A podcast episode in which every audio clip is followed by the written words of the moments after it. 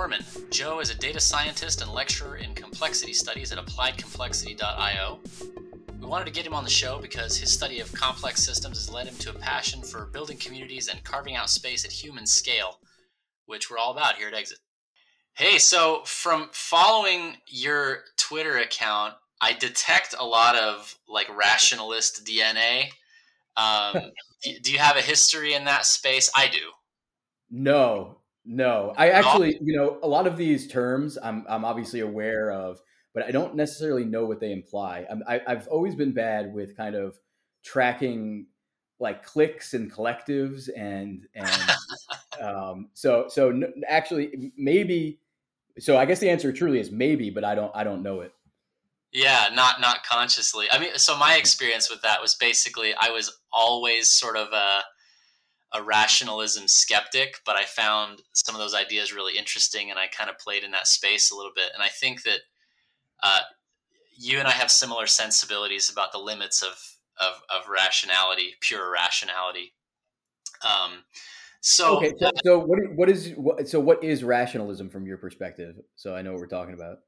Yeah, so just the idea of uh, kind of well, it started with like uh, the biggest the biggest voices in that space were like Eliezer Yudkowsky and, and Scott Alexander, uh, Slate Star Codex, uh-huh. um, and just sort of like we're gonna be very big brained and utilitarian. Like honestly, I couldn't really articulate to you exactly what it is, except that it's like it's like everything can be broken down into a rational argument, into a rational frame, and then kind of uh, right. argued from there, and and the the implications are clear, and that and that kind of thing. I take it, or or at least we're going to try to do that, and we're going to um, we're going to be as disciplined as possible about that. And I like I actually kind of admire that approach. Uh, for some of the insights that it produces, I just think it's really insufficient to mm-hmm. the complexity of the world that we live in. So, like, I think, uh, yeah, it, it's it's definitely you have things to say about that space, even if you haven't inhabited it for sure. Uh huh. Yeah, I mean, uh, I take you know, it's sort of like from from the scientific realm. I think of people like maybe a Richard Dawkins, um, who who is working in a you know pretty much as as complex of a domain as you can be in evolutionary biology, but kind of wants to make these very um, clean, neat, tidy arguments uh, right. about what what things are, what role they play, what role they don't play.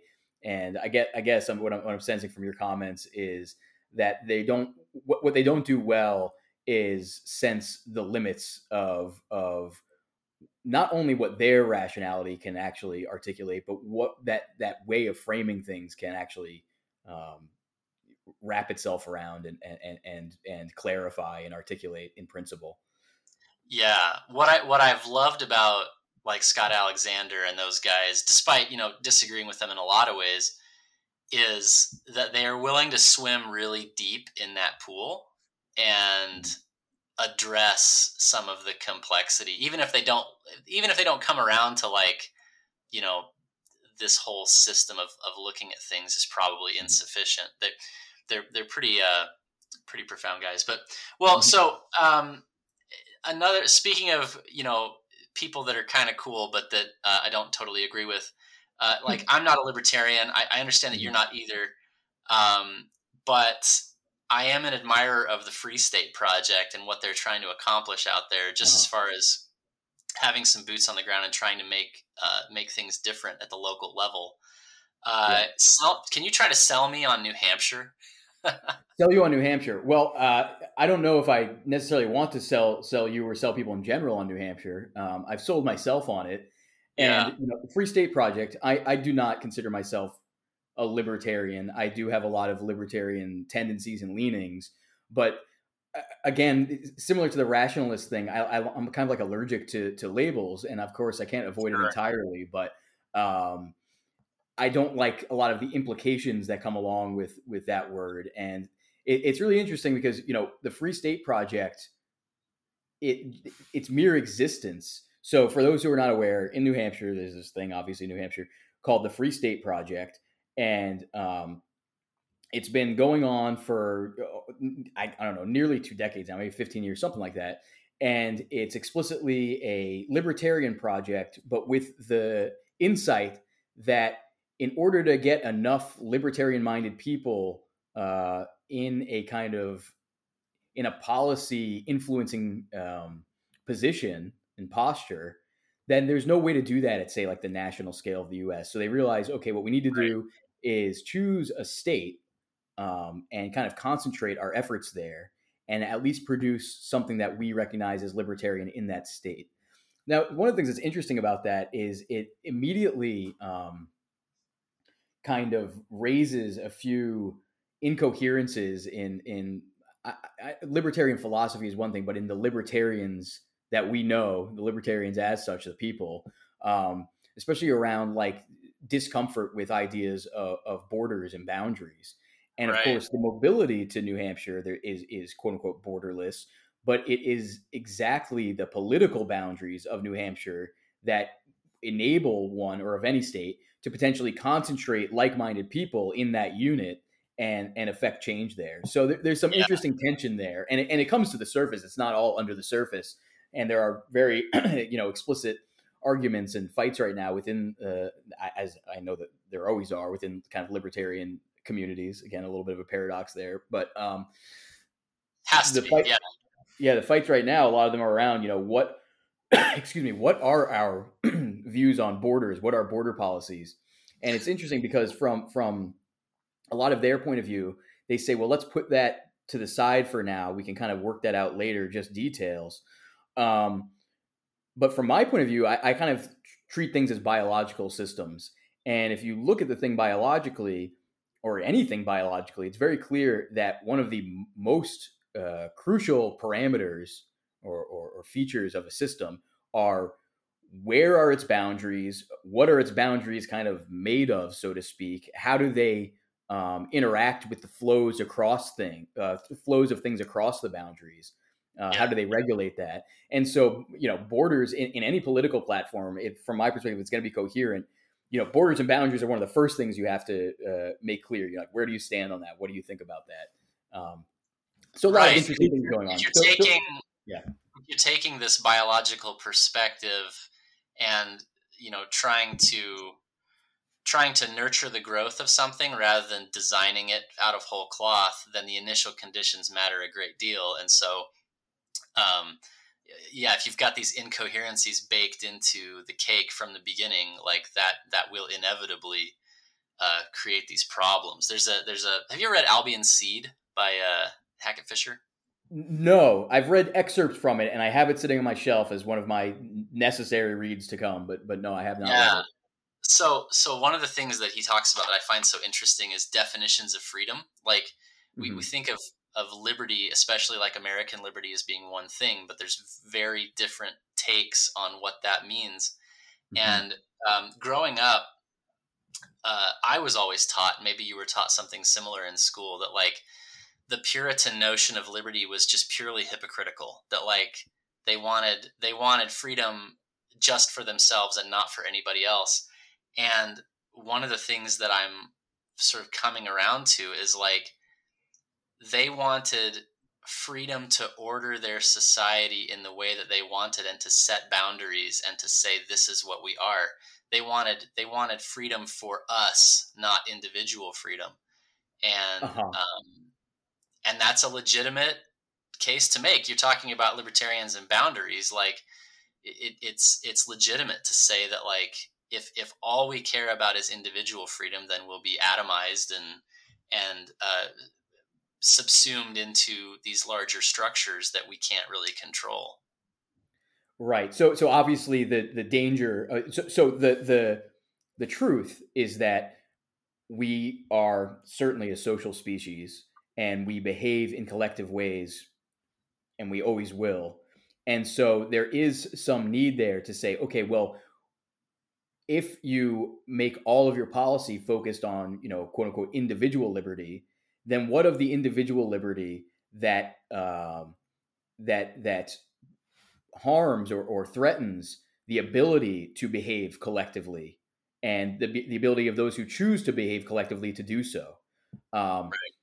the, the obvious danger there is that you you uh, then become just a pure collectivist, right? Where it's always the job of the individual to serve the collective and sure. all of the horrors that can come along with that. So balancing that is is an interesting problem and challenge. And indeed, you know, I, I wrote a, a, short essay um, maybe six months ago or so, uh, where I argue that um, a, any kind of coherent form of libertarianism has to converge to localism precisely for this reason that you are going to have uh, disagreements over where to draw the lines on various issues, on, on issues of uh, how, how individual versus collective based things should be, on um, you know, is it, it, you know, say abortion issues? Is it about the the rights of the life of the unborn child, or is it the rights of the woman who's carrying? Right, and and these don't have and we should never expect them to have absolute answers or to find absolute consensus.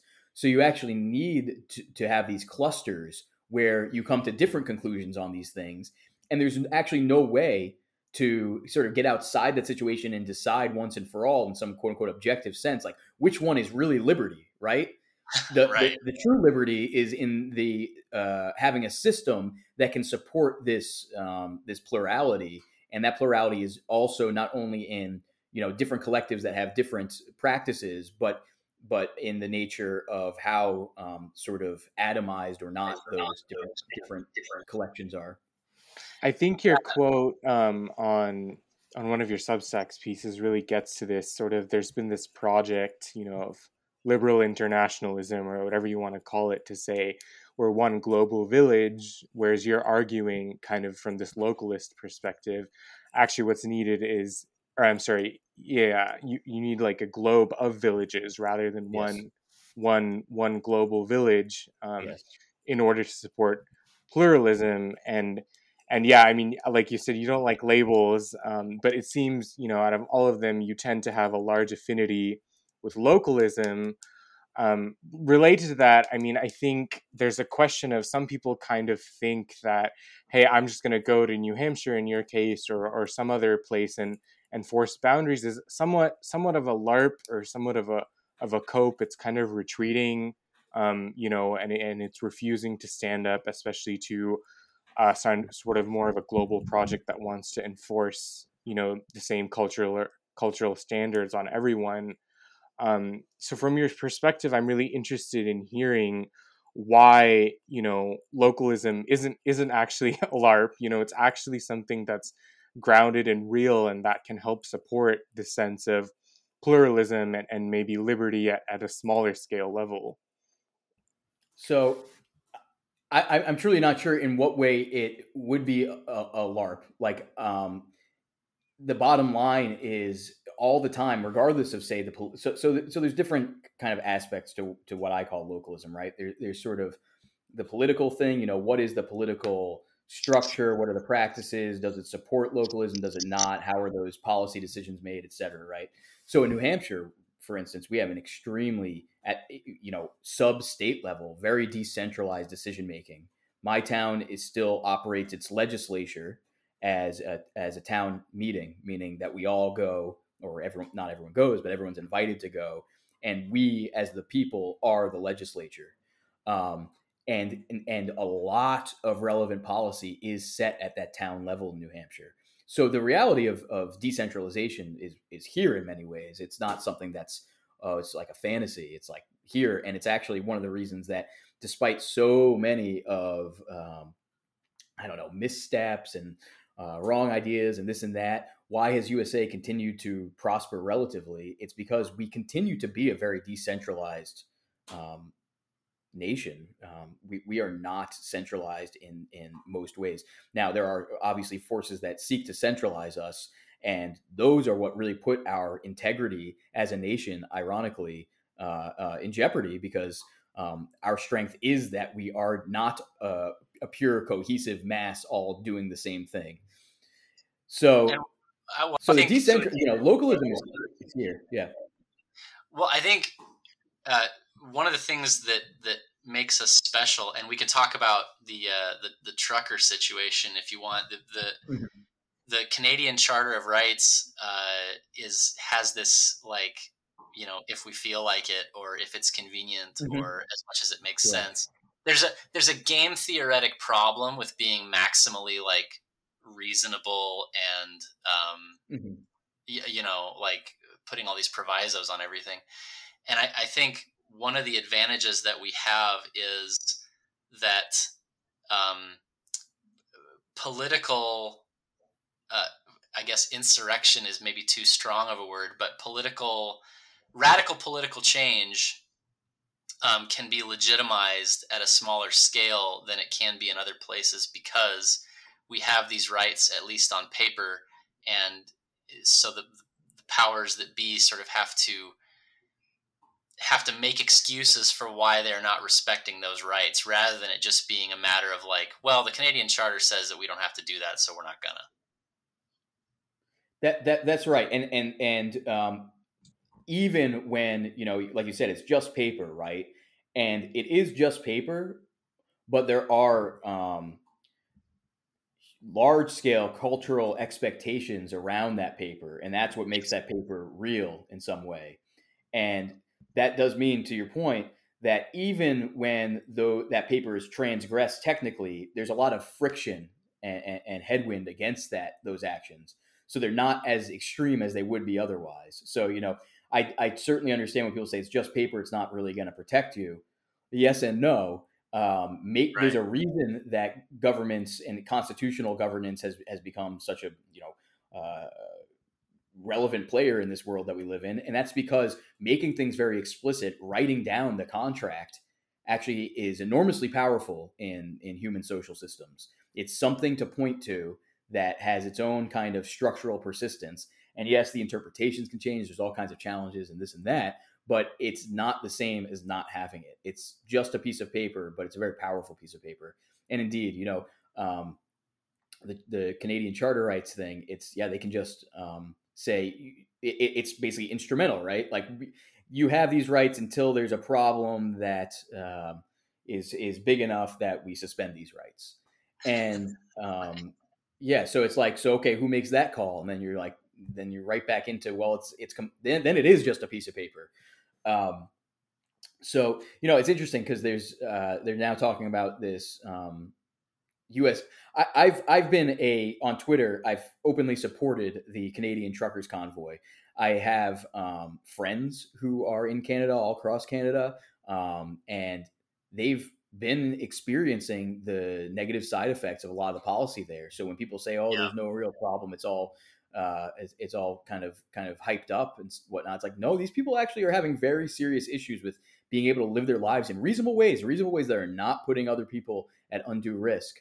Um, and I support these people, and so I don't have any any misgivings about supporting my friends. Um, now there's this there's this prospect. Sorry, let me just finish this thought. There's the prospect now of the, the American trucker convoy, and I don't think it makes uh, as much sense. It's it's we like in New Hampshire.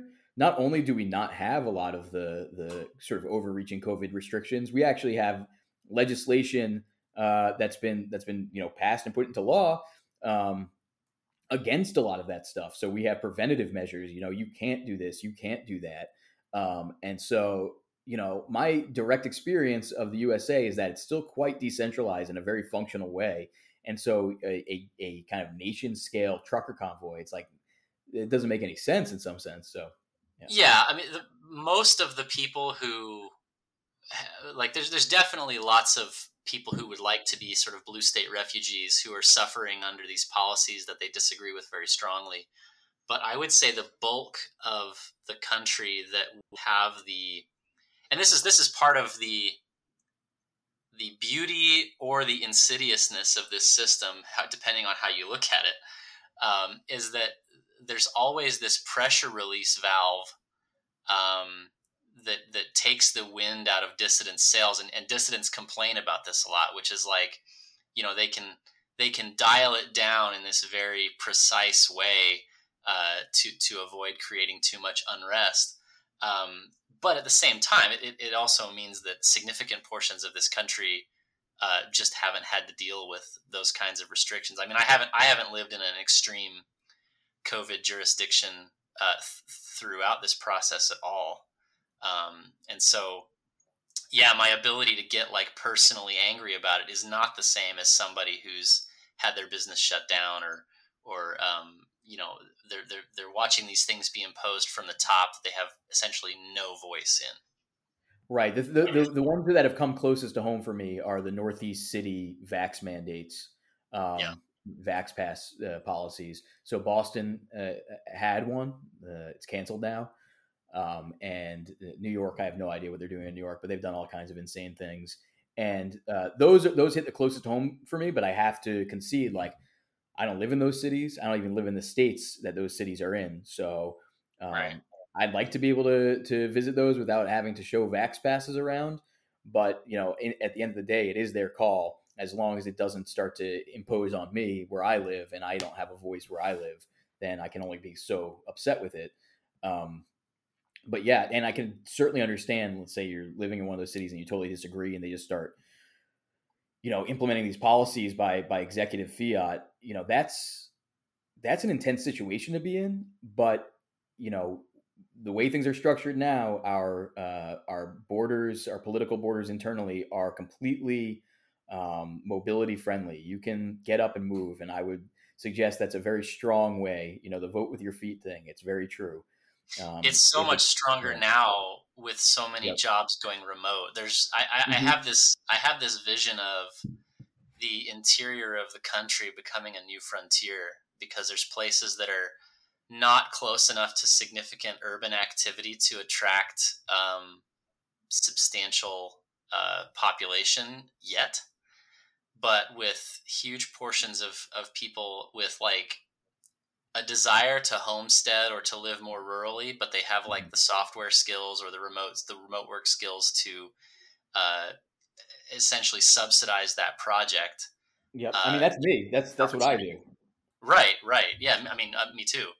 And uh, well, uh, but speaking of that, like you strike me as a very cerebral person, a very ideas oriented person. Um, I, am fairly new in the homesteading game. H- has that been a natural fit for you? What's that been like? Um, has it been a natural fit? It's been a very natural fit in terms of, um, it's it hasn't been like oh did did was this a bad idea? Do I not like kind of fit with this? Although there have been moments with more extreme moments where as a family we've questioned, you know, are we cut out for this? Um, but I think the answer is solidly at this point yes. Um, there there has been uh, I pointed this out elsewhere that one of the things that it's helped me to begin overcoming is a bit of analysis paralysis in mm. especially physical things, constructing things, um, fixing things, and eh, you know it's something I continue to struggle against. I would say. Um, at the same time, well yeah so i had a question yeah, about sure. this which which is i mean essentially right i mean of course this group that we're a part of it's called exit exit of course i mean for me at least coming from the book exit voice loyalty by by albert hirschman you know sort of as a way to express express your sovereignty which is you know what what we're describing you know if we're describing the interior of the country becoming you know a new frontier that's a way that's a way um of of exiting um, but I think there is sort of this tension because, you know, on the one hand, we're talking about localism is this very real embodied thing, you know, in state or local legislatures. But on the other hand, it's really, really helpful to have sort of digital networks um, or, you know, I kind of refer to it you know, not, not as localism, but sort of ideological or functional Schelling points around which, um, you know, we can we can come together um, and that's certainly you know what what Bennett has started with his business that that I'm a part of. Um, but I think there's some limitations, especially when we're talking about scaling up or down. You know, digital networks tend to be um, or can become scale free pretty quickly, whereas obviously, you know, in physical space, you know, you actually have to build your homestead or build your farm or whatever else. Um, and so something I'm working out is, you know, and of course with the rise of crypto and everything, is kind of how how much alignment can there be should there be um, between sort of digital networks or digital localism or digital Schelling points um, versus you know the physical manifestations of that and and I'm curious to hear how you tend to think about you know the tensions or lack thereof there. Well, the, I mean, the, the tension is clear, right? You only have so much time to to give in a day, and so only so much time for for social engagement, uh, economic engagement, etc. And so any time that's spent online is taken away from local engagement, and it's it's it's something that is a challenge when it comes to being a remote worker and trying to um, embody and enact this kind of localist lifestyle. And because you know the homesteading, okay, you can you know be online, go tend to your chickens, go tend to your goats, whatever. You can do all that, but the uh, building yourself into a community, you know, ideally, I think ideally, maybe not ideally, at least for for me in my situation, there's already you know long time locals that live here, and I'm not trying to paste over uh, their existence or or how they live or anything like that. I'm more interested in embedding myself into this local community and becoming a part of it, and maybe even enhancing its its communal aspects. Um, now, how does one do that? I think there's no one answer, but I can give you, like, for instance, what we are um, doing and, and, and, expecting to do. And um, I've done a couple things. I, I, I uh, for a time, although I can't say I'm active at the moment, uh, since we've had our, our second child, I've just been it's been too much. I've had to drop things, and that's one of them. I did the volunteer fire department. That was extremely uh, embedding and enlightening. I got to understand more of how the people are around here, and especially those who are truly kind of, um, without knowing it, unconsciously localist, right? And that was enlightening in multiple ways, including how those who are, in some sense, the most local Americans that exist have very globalist type habits, especially in consumption and purchasing behaviors, which um, to me is is a shame um, and a bit ironic.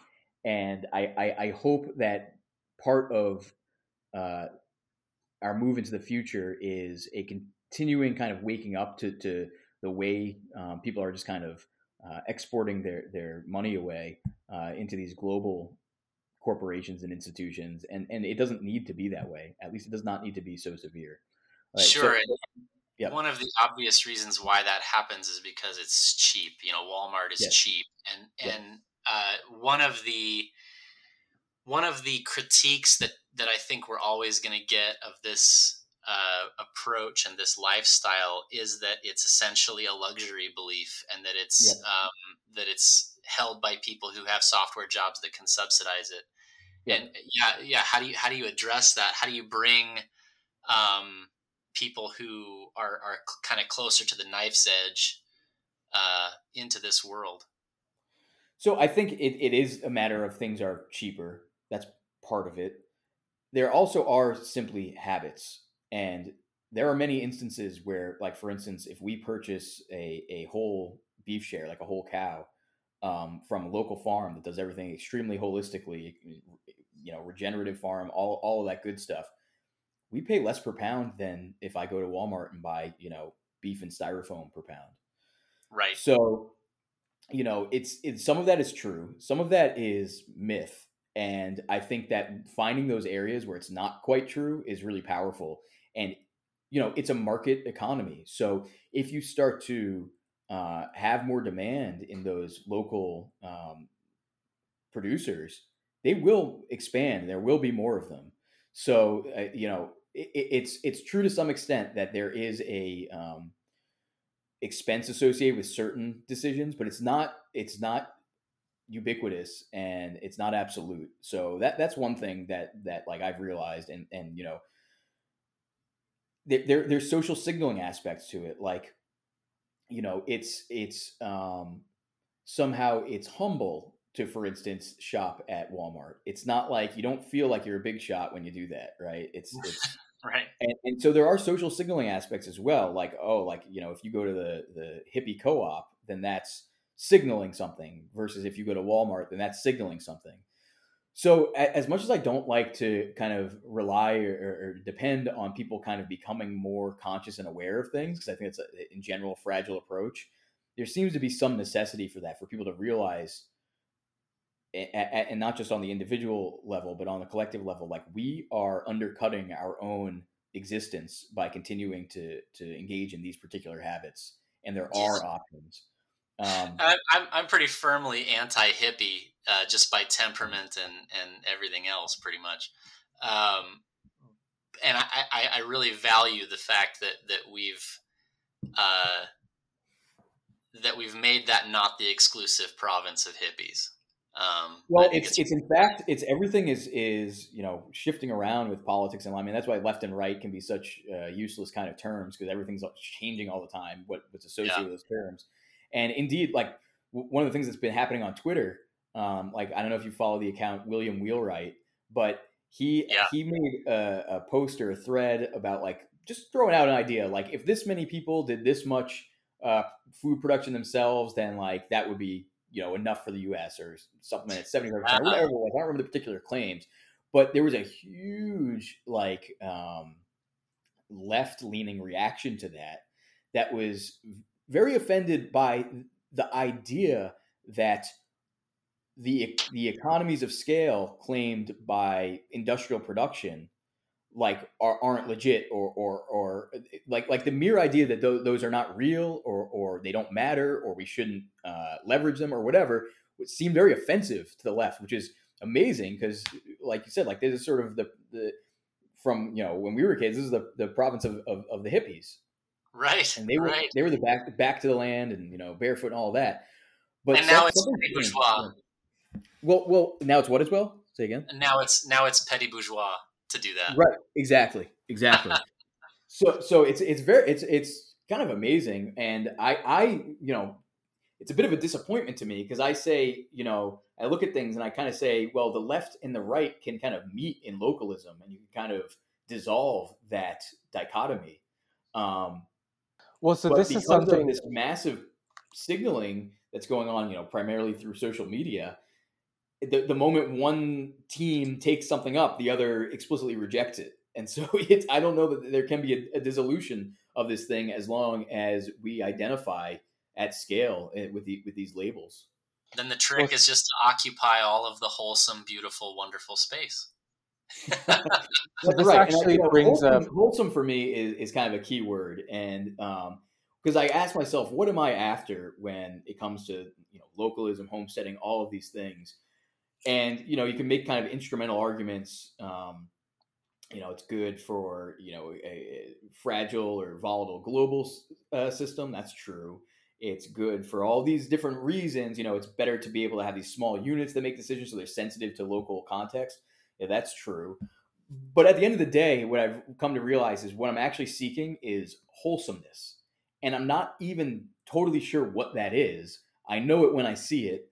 And uh, that's what all of these things in the end for me seem to support.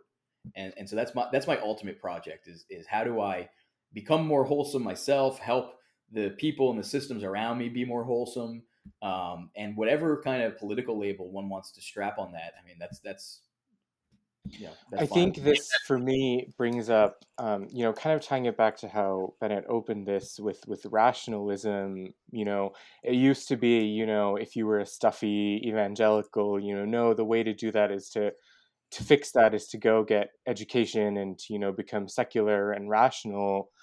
And and nowadays, I think you posted something on Twitter that really resonated with me, and I think a lot of other people, which is kind of understanding how how faith faith is a is a bulwark against sort of the centralizing atom, uh, atomization, you know, mm-hmm. of, of, secular society. And and particular one thing you said to me, um, which I think rings true for a lot of people, is you said, um, you know, your study of complexity science. Obviously, you have a PhD, and you run your own institute, and you're teaching a course. Um, but you said, you know, the more and more you delve into complexity, which is kind of the opposite of reductionistic science, um, it leads you more to, you know, the principles espoused by Christianity, or, or you know, it leads you more to seeing how, you know, you people rely on faith, faith and God, and and I think that's really common, right? And you'll see a lot of react reactions from more left leaning people saying, you know, oh look at these people they're very revanchist or they want to go back to you know some very oppressive thing and it's like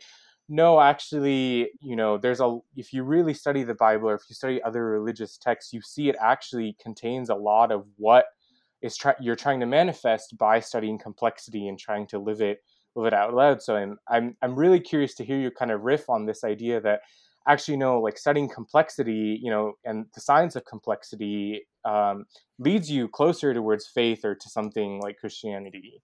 Well, tradition is a computer.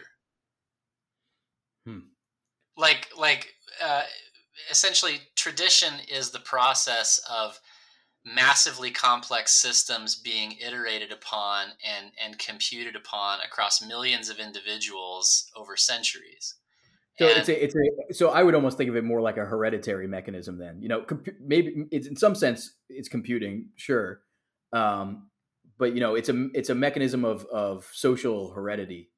Um, yes, and so you can have uh, replication and mutation and all of that and that you know that's certainly a valid view um, it's it's but it is an instrumental view it explains you know why certain things could like help certain collectives of people survive better than others right right but faith seems to be something beyond that actually um, and that that's one of the things that i'm coming around to is that there it certainly is the instrumental aspect because if your um, traditions are not fit for survival, then you know, then they won't last.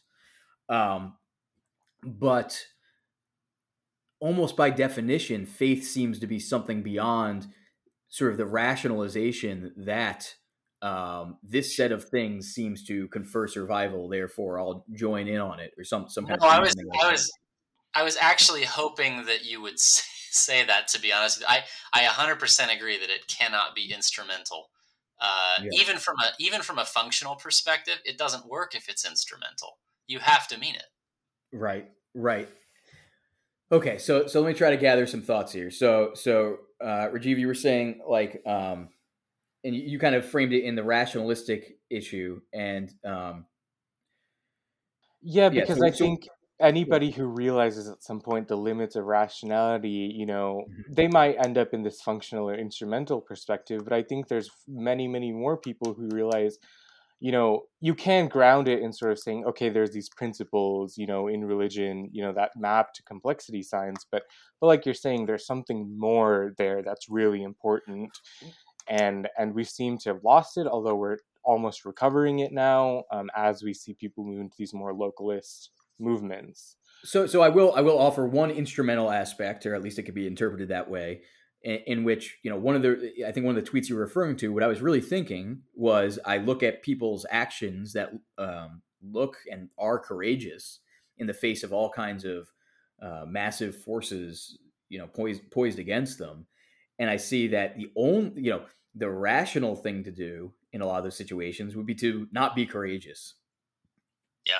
but the faith seems to be that faith, in some sense or another, maybe it's Christian faith, maybe it's some other kind of faith, is the only thing that actually can resist kind of the carrot and the stick.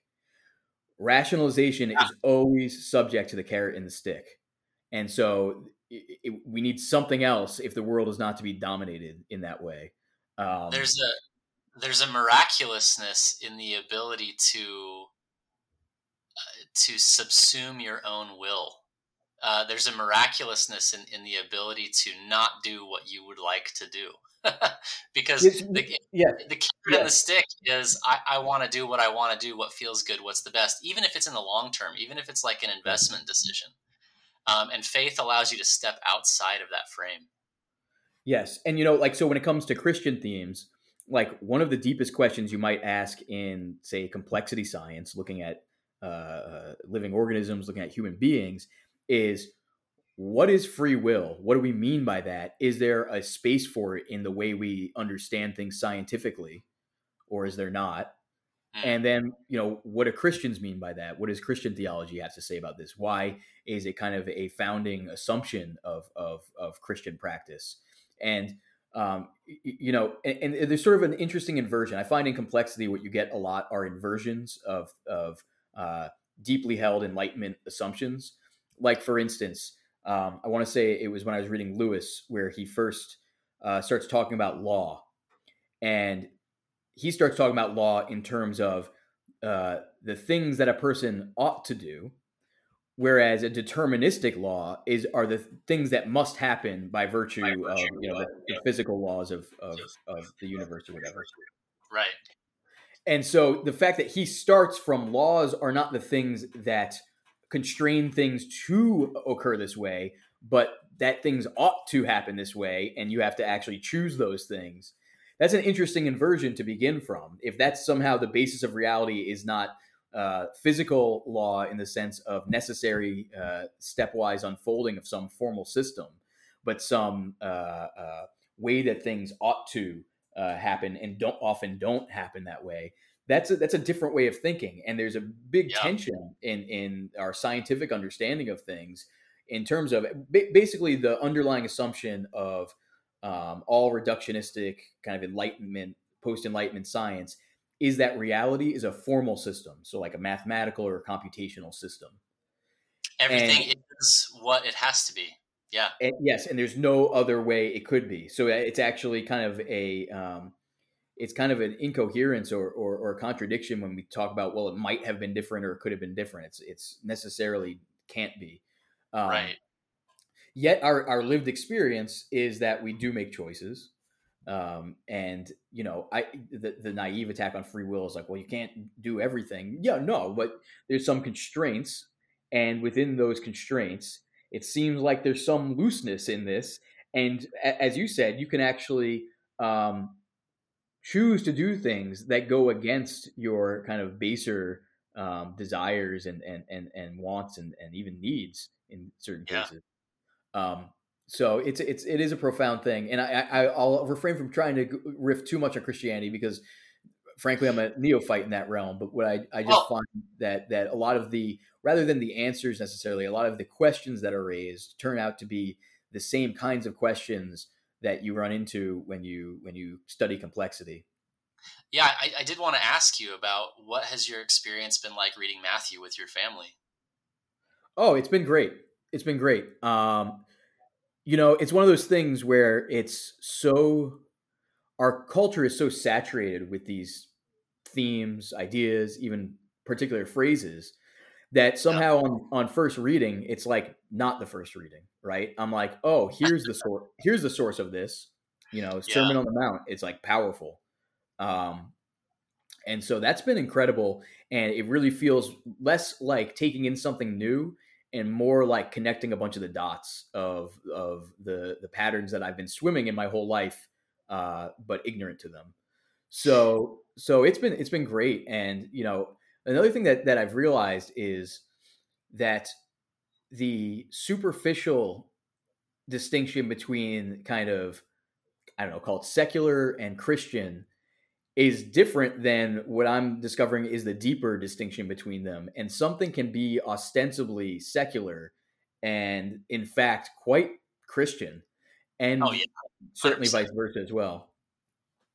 So yeah, I find it because I've always, I've always just to put a note on that. I've always thought of myself as being raised in a very religiously agnostic environment, and what I'm coming to realize is that's, and, and I'm just in terms of the scope of my family, say, what I'm coming to realize is that's not the case. Like one of the things my parents instilled in me very strongly, despite uh, us being essentially agnostic superficially, was like the value of love in the family, and what what is the what is that based in? You know, what is the foundation of that? And you know it's faith of some kind. It's a it's a faith, and it strikes me as a as a very Christian um, type of faith. Yeah, I, I feel like the way that that dichotomy is is is generally drawn is that all of the parts of the Christian milieu that makes that still makes sense to secularists they just say well that's common sense that's common decency that's our that's our uh, evolved morality or whatever and then all the stuff that they don't like is the superstition. And it's it that where that line is drawn changes dramatically from year to year and it's it's fundamentally arbitrary. Mm-hmm. yeah. Like they're, they're still and so, christians. and so common sense and and you know it's it's often circular to say well um, these things must be good because they're common sense. They must be you know contributing to our survival. Um, but but it's indeed. I mean, what really you're getting to there is there's when you when you make the claim that well it's common sense. Uh, you're basically saying that there's no further explanation, which is basically a way of saying it's a faith based proposition. Exactly. Yeah. Exactly. Um, and I, I yeah, I, I hope that you, uh, I hope that you continue like, uh, because what's, I, I have this sort of hobby horse, I guess, where, um, so much of our public life is explicitly informed by the Sermon on the Mount. Mm-hmm. And if, if it's not um, like, you know, we're all personally Bible believing Christians, it's more something like, um, conservative Christians need to be held to what is in the Sermon on the Mount, and if they and if they veer from it, we're gonna we're gonna nail them on it. And um, what is what is interesting about that is as you continue to read in the Gospels and you look at how Jesus behaved, um, he's pretty extraordinarily confrontational. mm-hmm, mm-hmm. He's uh, he's he's rough on people. Mm-hmm. and um, he does not behave in the way that uh, Christians are currently expected to behave on the basis of what's in the Sermon on the Mount. And that's an interesting tension because the Sermon on the Mount does say what it says. Um, but but uh, yeah, how does that all how does that all wrap together is a really interesting question that I think you're going to have a fun time with. So speaking of um, confrontation, I, I want to ask you. I've been wanting to for a while ask a little bit more of a spicy question, but um, this is just something that's come out of the quote unquote discourse. But um, there's kind of a big tension right now on social media between sort of anons and not anons, and mm-hmm. I've I've seen on your feed, Joe, at least, um, you know, you tend to uh, get very uh, get very uh, ornery when you know you see people who who are anons, you know, who claim to be like, oh, we're the founding fathers and yeah. we're dissident and we're coming together, you know, to form a new constitutional confederation. Um, you know, on the other hand, you know, I I also follow many anons, and of course, Mr. Bennett here is an anon. Um, and some of my best friends are anons.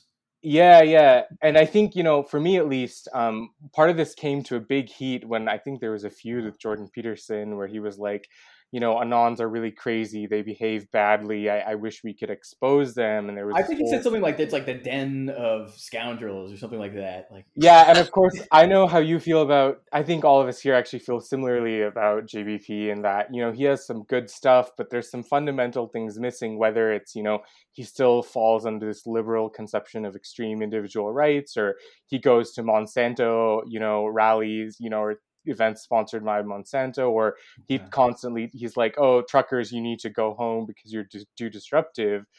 But but yeah, I mean, I'd, I'd like to hear you flesh out your opinion more. Um, you know, because obviously, you know, none of us here are against anons, you know, and, and there's a value to it. But I think there's there's a tension there too, where it's like it is important, especially you know, like Bennett here was doxxed, and you know, it's a way for people to protect themselves, but it can also lead to you know people being more abrasive and and, and confrontational than they need to be. Mm-hmm.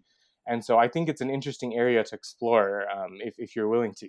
sure, why not? So so okay, so um, let's let's talk about JBP's. I don't know if this is the exact verbatim, but let's go with Dennis Scoundrels. I think that is true in the sense that if you are a scoundrel, you're going to be a non like it permits you to act behave in ways and, and, become unaccountable for those behaviors. And so that is you know if you are a scoundrel then you are likely a non. That doesn't mean that if you're a non you are likely a scoundrel right? Um, yeah. so there are i'm certain good reasons to be anonymous. I'm certain of that fact. And then there is a spectrum of say good to bad reasons where some reasons are okay but not that compelling. Um, my sense is as a kind of political force talk about being a dissident um, collectively while there is a cost individually to being not anonymous potentially there is also a great cost in so many who would like to push back against things they see happening right now being anonymous. It makes you a less influential player and it makes the collective less influential. There's something very deep ingrained in us where there's a gravity to seeing the identity of the person, feeling that's a true identity, um, seeing that there is a a, a uh, price that person can potentially pay by owning those views and opinions. And so I see that there, there there's um, like like I said, I was I'm joking, but it's also true that some of my best friends are anonymous.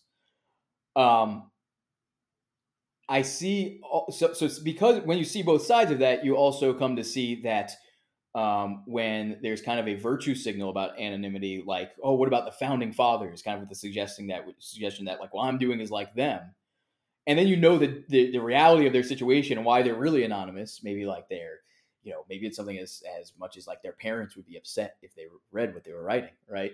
Then um, I'm kind of like yeah, okay. Um, right. That's not the greatest reasoning uh, in my book, and it's it's slowing things slowing down and holding things back. Yeah, um, and I um, mean, I, I yeah. think it does it does defeat a coordination problem, which is that like, sure, if we if we all went face and we all said what we really believed all the time, then in a sense that the spell would be broken and the and the, the walls would tumble down and and we'd all be able to do that. Um, but as long as that coordination problem exists, like you know, I I I got doxxed. You know, the, the, the worst people in the world know who I am, and and um, are you know free to attack me personally on whatever basis they choose to. But I stay with the with the anon uh, brand, I guess, partly because it's fun, um, but but also because it uh, it it allows me to explore ideas in a less constrained way. Uh, and and you know I, I view it as I view it as a way of integrating those ideas into myself personally, and I and I think some people deploy their anonymity to to maintain that that separation rather than integrating it. Um, but it can definitely work both ways. I, I see that, but I, I my sense I'm not yet convinced that being unconstrained in that way is actually a good thing. There's certain kind of ownership of of utterances or of tweets or whatever it is that does constrain a person to not say certain things, and that could be for sometimes you should be constrained. yeah, sometimes you should be constrained. Sometimes uh, there's a good reason that you might be embarrassed to have certain things like associated with your true identity. And it, eh, you know if what you're doing are, is are, are, is like saying things that would embarrass you then there's some information there uh, in that yeah and part of the part of where we are now is that you know it's it's so difficult to have a private conversation. And um, at, at least with the with the the people that you'd like to have that private conversation with and and so I think what what anonymity creates is like like people do need to have the freedom to explore wacky ideas, uh, yes. even embarrassing ideas. Yes, but I agree. Uh, it should, but like ideally, from my perspective, that's like something for a private realm with like people you trust. Right, right, and and and what I mean, essentially, what happened to us in our little group is that we were doxxed in a in a private chat, which is you know the mm-hmm. story of of almost everybody that comes into those circumstances. So like, yeah, it's it's uh, well, but but anyway, I yeah, it's it, you could you could go back and forth on that all day, but um, I I, I think it does does lead into um the crypto and and DAO space of decentralized, autonomous, um, trustless uh, organizations. Are I know that you're not a, a techno optimist necessarily, but but what do you feel about like the uh, the blockchain solves this crowd? Uh, it's it's kind of on the other end of the spectrum of, of what I'm, I'm actually interested in in developing high trust environments where that's that's the kind of currency of the realm is the trust. Um, obviously, I see the potential utility. You know, in some sense, even fiat currencies is meant to be a kind of trustless thing. Yes, you might be trusting a third party, trusting a sovereign, something like that. But when I hand a dollar to somebody, you know, the cashier at the store, they don't have to trust me so much. They're trusting right. the dollar. Um, so, so that I, I get the the utility of that and why that's very important on some scale. But what I what I'm I shy away from a bit is the notion that all transactions should be that way, or that the that's sort of the foundation of uh, our transactional space.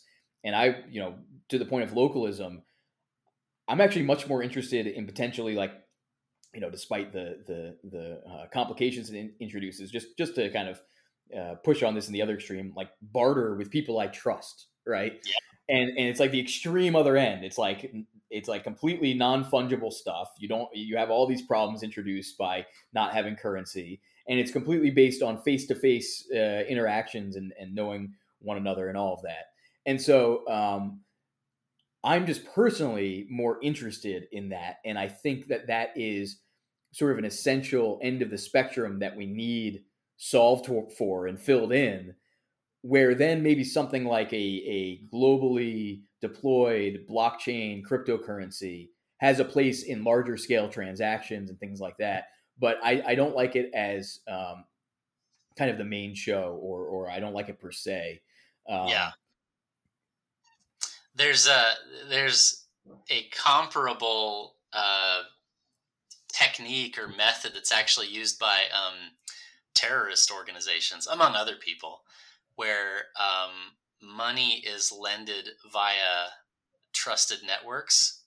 Uh, I think it's called Hawali, or I can't remember the name of it off the top of my head, but it's it's a it's a form of money transfer where you give your money to the local uh, exchanger guy and he just tells the guy in Bangladesh, "Hey, I've received this money. You give money to the other guy," and um, it it gives uh, it gives the feds fits because it it um, makes it really hard to trace like money laundering. I mean, mm-hmm. I, I, guess it, sort of de facto is money laundering, um, and it's illegal in in, in most uh, Western jurisdictions. Sure. Uh, but it's a sense in which trust is technology, um, because it it it relies on the trust between all four of those parties to to facilitate the transaction. Yeah, it's you could say that way. It's a technology. It's it's a uh, yeah, it's a, a structuring device. You can structure systems in ways where you have trust that you simply can't structure it otherwise, even if you have uh, uh, trustless technologies to fill the gaps. Right. So so you know, locally, I like to think that you know what humans ought to be is something like an organism. So very kind of tightly coupled locally. Um, mm and and there's the only way to facilitate such tight coupling is has to be super economic. It can't be purely economic. There has to be relationships. Yes. Um, there has to be friendships and you know sometimes enemies and all that, but um, there has to be something that's beyond the economic. And indeed, like I, when it comes to local things, you see that there's almost never purely economic exchanges. There's always an element of relationship building to it. And, you know, you might choose to purchase, say, from one farmer, not the other, because you like the guy, right? And that's yeah. something when you, when you get to the abstract economic system, there's none of that. You don't buy it because you like the guy. You might like the company, but you don't like the guy. Like that's not even part of it. Um, so, so I like all those uh, sort of uh, fine grained high complexity type of type of aspect of things. That's where I want to focus my energy and my time. And and blockchain, great. I'm not against it, uh, but it just doesn't have. It's explicitly uh, in in attempting to be a solution, seeing those things as problems. I don't see those as problems. I see those as solutions for different kinds of problems. If that makes sense. Yeah, no, it does make sense. Um, you've talked about uh, distributism and and, and mm-hmm. one of your critiques being that if you tax things as they get bigger which is sort of the way that the point of distributism is to maintain things at a, at a small level and just mm-hmm. progressively tax them as they grow to keep them small and one of your critiques is that you potentially create another bloated power base in the ter- in the mm-hmm. people who collect and distribute the tax right yes um, and and that's been something that I've chewed on quite a bit which is like uh, you know if if we stay small, then we're just sort of waiting around to get eaten by somebody that chooses not to stay small. And um, do you think that there's a solution to that, a way to create stable, small, balanced power structures? Well, the bottom line is, I, I, I typically refrain from kind of using the terms it sounds jargony and it starts to sound nerdy, but localism ultimately, if it's to persist, has to be multi-scale localism. Localism, meaning that you you might have your your village and your town and this and that, but you also need to be able to coordinate those villages with one another when needed, and you also need to whatever you call the collection of villages; those need to coordinate with one another when needed, and so there has to be the ability to um, cohere into larger scale behaviors in order to yeah. be able to push back against other large scale entities coming to, to steamroll things. Um, is there a stable solution? Um, I don't know, is my honest answer. I hope so. Yeah. Um, but I also recognize, you know, this, this is kind of one of the things that, that, uh, uh, you know, a Christian uh, framing actually seems to, to resonate with, at least from, from my reading, is that you know the reality we live in is not like there's not a kind of um, there's no stasis. You're constantly in a say good versus evil tension. Yeah. And the the idea is not like okay finally we're done. It's like no it just goes on and on until something otherworldly happens. But within right. this world it's not some finished thing. There's no project to finish. It just goes on and on. And that that's part of the reality of localism is that you'll always have forces that are seeking to centralize or larger scale forces trying to overrun smaller scale forces and you do indeed need mechanisms to to uh, combat that. And like think about it like a uh, you know a school of fish when when there's a predator they might um, you know kind of do like fish balls and stuff like that. They cohere when the situation arises in which they need to cohere. And when that situation subsides they can decohere again that's the kind of mechanisms we need. Um, and and my sense, you know, in, in kind of uh, public versus private mechanisms in in the larger scope of, of thinking about society is that in the private realm we need a lot of tools to be able to kind of attack and and uh, descale the um, the the public realm, the government government, state, so we need like uh, the ability to do like tort law against the government, sue the government, all of that. That needs to be a very robust kind of capability, and vice versa. The government needs to be using things like antitrust more uh, more liberally, I would say, and and and breaking down big things. And it, is that by taxing big things to keep them from becoming big, or is that some other kind of action? I'm not sure. And, and to your point, I, I've raised this issue with at least Belloc's uh, prescription for distributism to just progressively tax things so they don't get too big. How, how then do you prevent that thing from becoming uh, uh, such a bloated monolith? I don't know. Um, so, in a very fuzzy outlook, um, somehow these two things need to be checks and balances with one another, where they're both serving to uh, kind of break the other down in scale. And yeah, that, that looks, I'm not, I, I, don't know the details, but um, tort law on the one hand against large government stuff and antitrust type of, of action on the other hand. Yeah, in in First Samuel, uh, there's a there's a passage where the people are demanding a king, and um, they've they've just gone out from this very chaotic environment of of, of the, the reign of the judges, and the reign of the judges, as far as I can tell, was essentially what you're describing, which is we're gonna we're going to live in these clan confederations and the, the sort of patriarchs of the clan are going to be essentially sovereign in charge of themselves. And then when there's a threat you know god will choose a judge and and we'll we'll cohere around this like war chief and go fight the battle and then go back to what we were doing.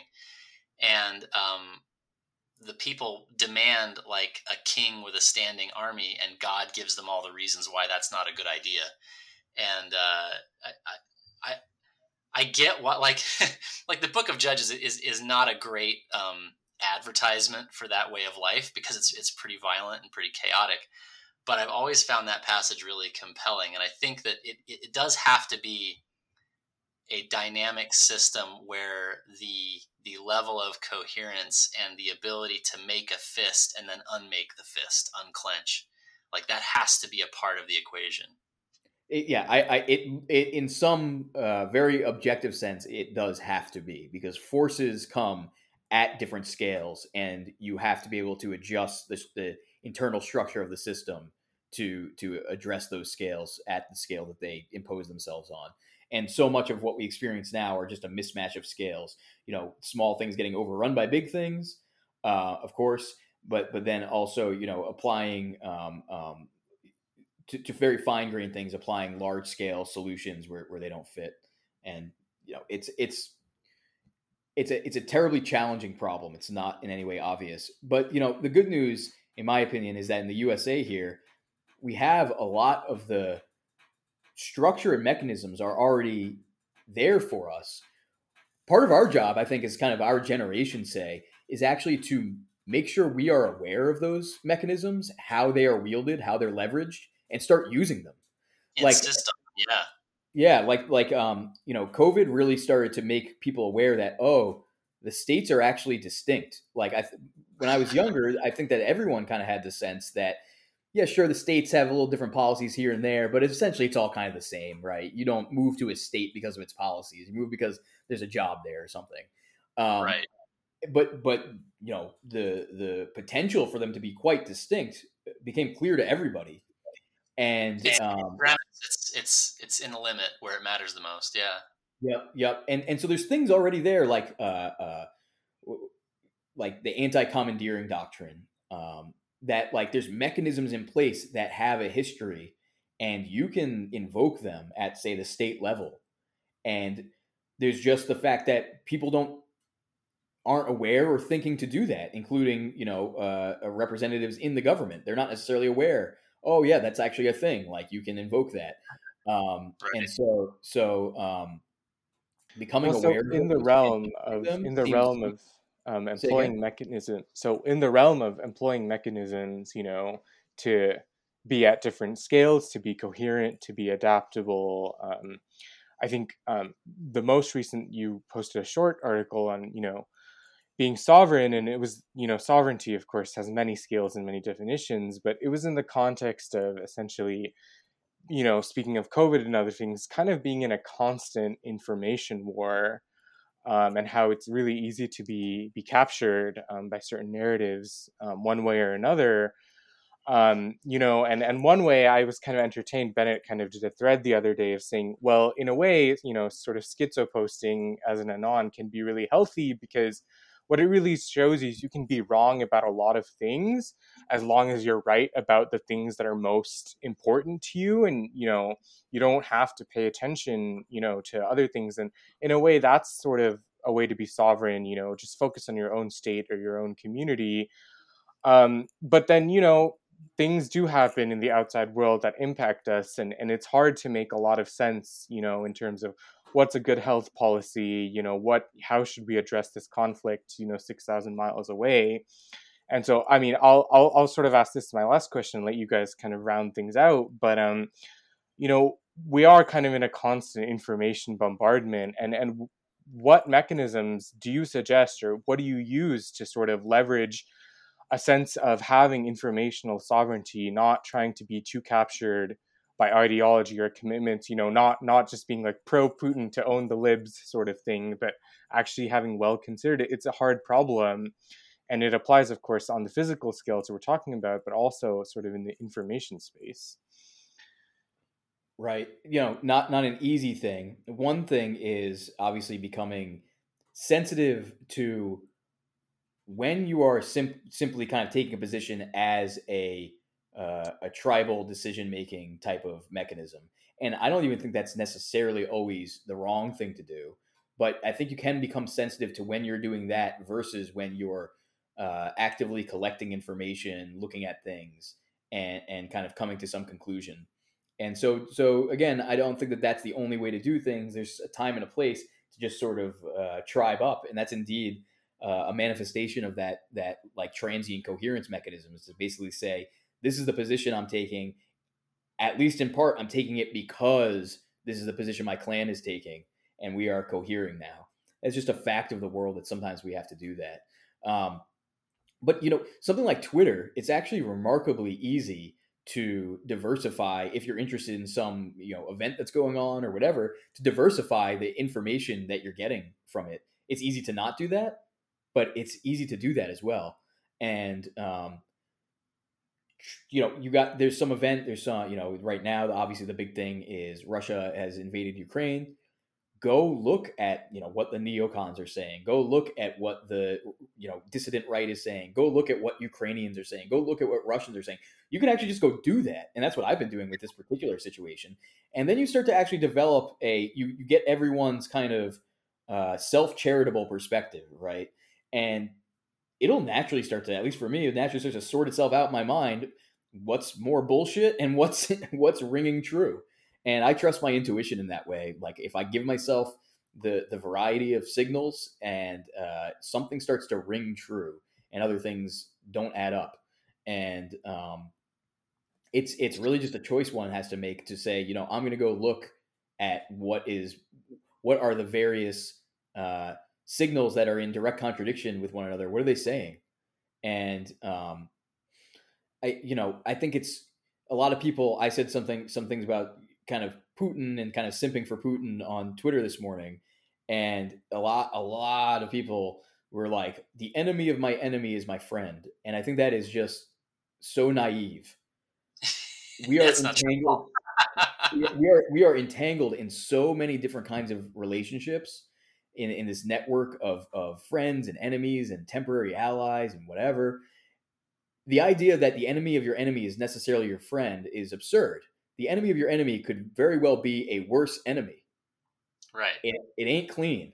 So, um, you know, there's no easy answer, man. It's just, it's just, you can kind of become self aware of when you're tribing up and when you're kind of giving it your own analysis and two cents. It's there's a feeling as for me, there's a distinct feeling associated with those two modes, and so I can kind of tell which I'm doing, and I'm not ashamed of sometimes I'm tribing up, right? It's sometimes that's yeah. I feel that's necessary.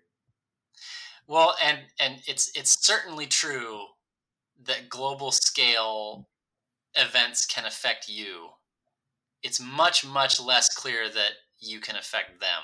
And so your level of involvement and analysis and um, you know uh, emotional valence uh, I, I, think part of the temptation to to you know a, a, lot of people will go on twitter and they're like they're they're they're deeply insignificant to the event in question but they will post like their moral opinion like it's a press release like like somebody's you know what i mean like it matters so, and, so what I'll say is this: is that there, when when you look at things from a systems perspective, there's a very clear uh, condition under which small things do matter, and that is when things are very unstable. And I think that we are in a quite unstable configuration right now. So I wouldn't discount any little thing from potentially having large scale effects. When things can cascade, you can see accounts that have, you know, whatever, 10 followers and they tweet like just the right thing that fits the moment and you know it goes viral and it's got 100,000 likes or whatever. That's not insignificant. So indeed many of the things we do will end up being insignificant to the large scale but in such an unstable situation and moment that actually it's not clear which things those are and which things those aren't. So I don't I don't begrudge anybody from seemingly kind of screaming into the void in some sense. Um, although, of course, you know something I said kind of up front of our conversation.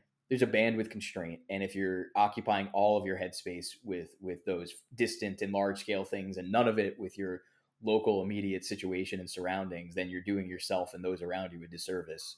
Um, but right, you know, there's there's like kind of an expected value consideration to to yeah. be had. Yeah, yeah, absolutely. But little things, um, man, little things can go very far in in a unstable world. Absolutely. Well, this has been a great conversation. I uh, it, it's it's been really good to talk to you and get to know you a little bit. Yeah, and um, it was great to talk to you. I'm glad you could come with the podcast. Um, and uh, yeah, I think you're really. I mean, at least I admire you because the project we're doing at Exit and the kind of goals that we have kind of aligned in a lot of ways that what you're doing and and of course like I'm taking your class right now, um, which is really helpful and aligned in a lot of ways, but I feel very optimistic. I feel like there's a group of people kind of partly online, partly, you know, in many different states. And we're all starting to find each other and have our own perspective on things and I feel like it's a blessing and it's a really important cause to continue to have people on podcasts, you know, have people reference each other's Twitter threads, continue to chat and kind of just put all the really smart ideas and, and complex ideas that are well thought out. Um, because um, God knows there's way too many simplistic, uh, black and white ideas out there kind of reigning over a lot of things. And so we're gonna have to fix that. yeah, but I mean, there's a huge number of experiments happening right now. Bottom line, and that's that's a good thing. There needs to be. So yeah, agreed. And uh, hey, thanks for joining on the class too. Appreciate that. Hey man, good talking to you. Thanks a lot. Thanks, guys. You can find Joe on Twitter at, at Normonics. And if you want to learn more about Exit, you can sign up for our newsletter at exitgroup.us or follow us on Twitter at exit underscore org.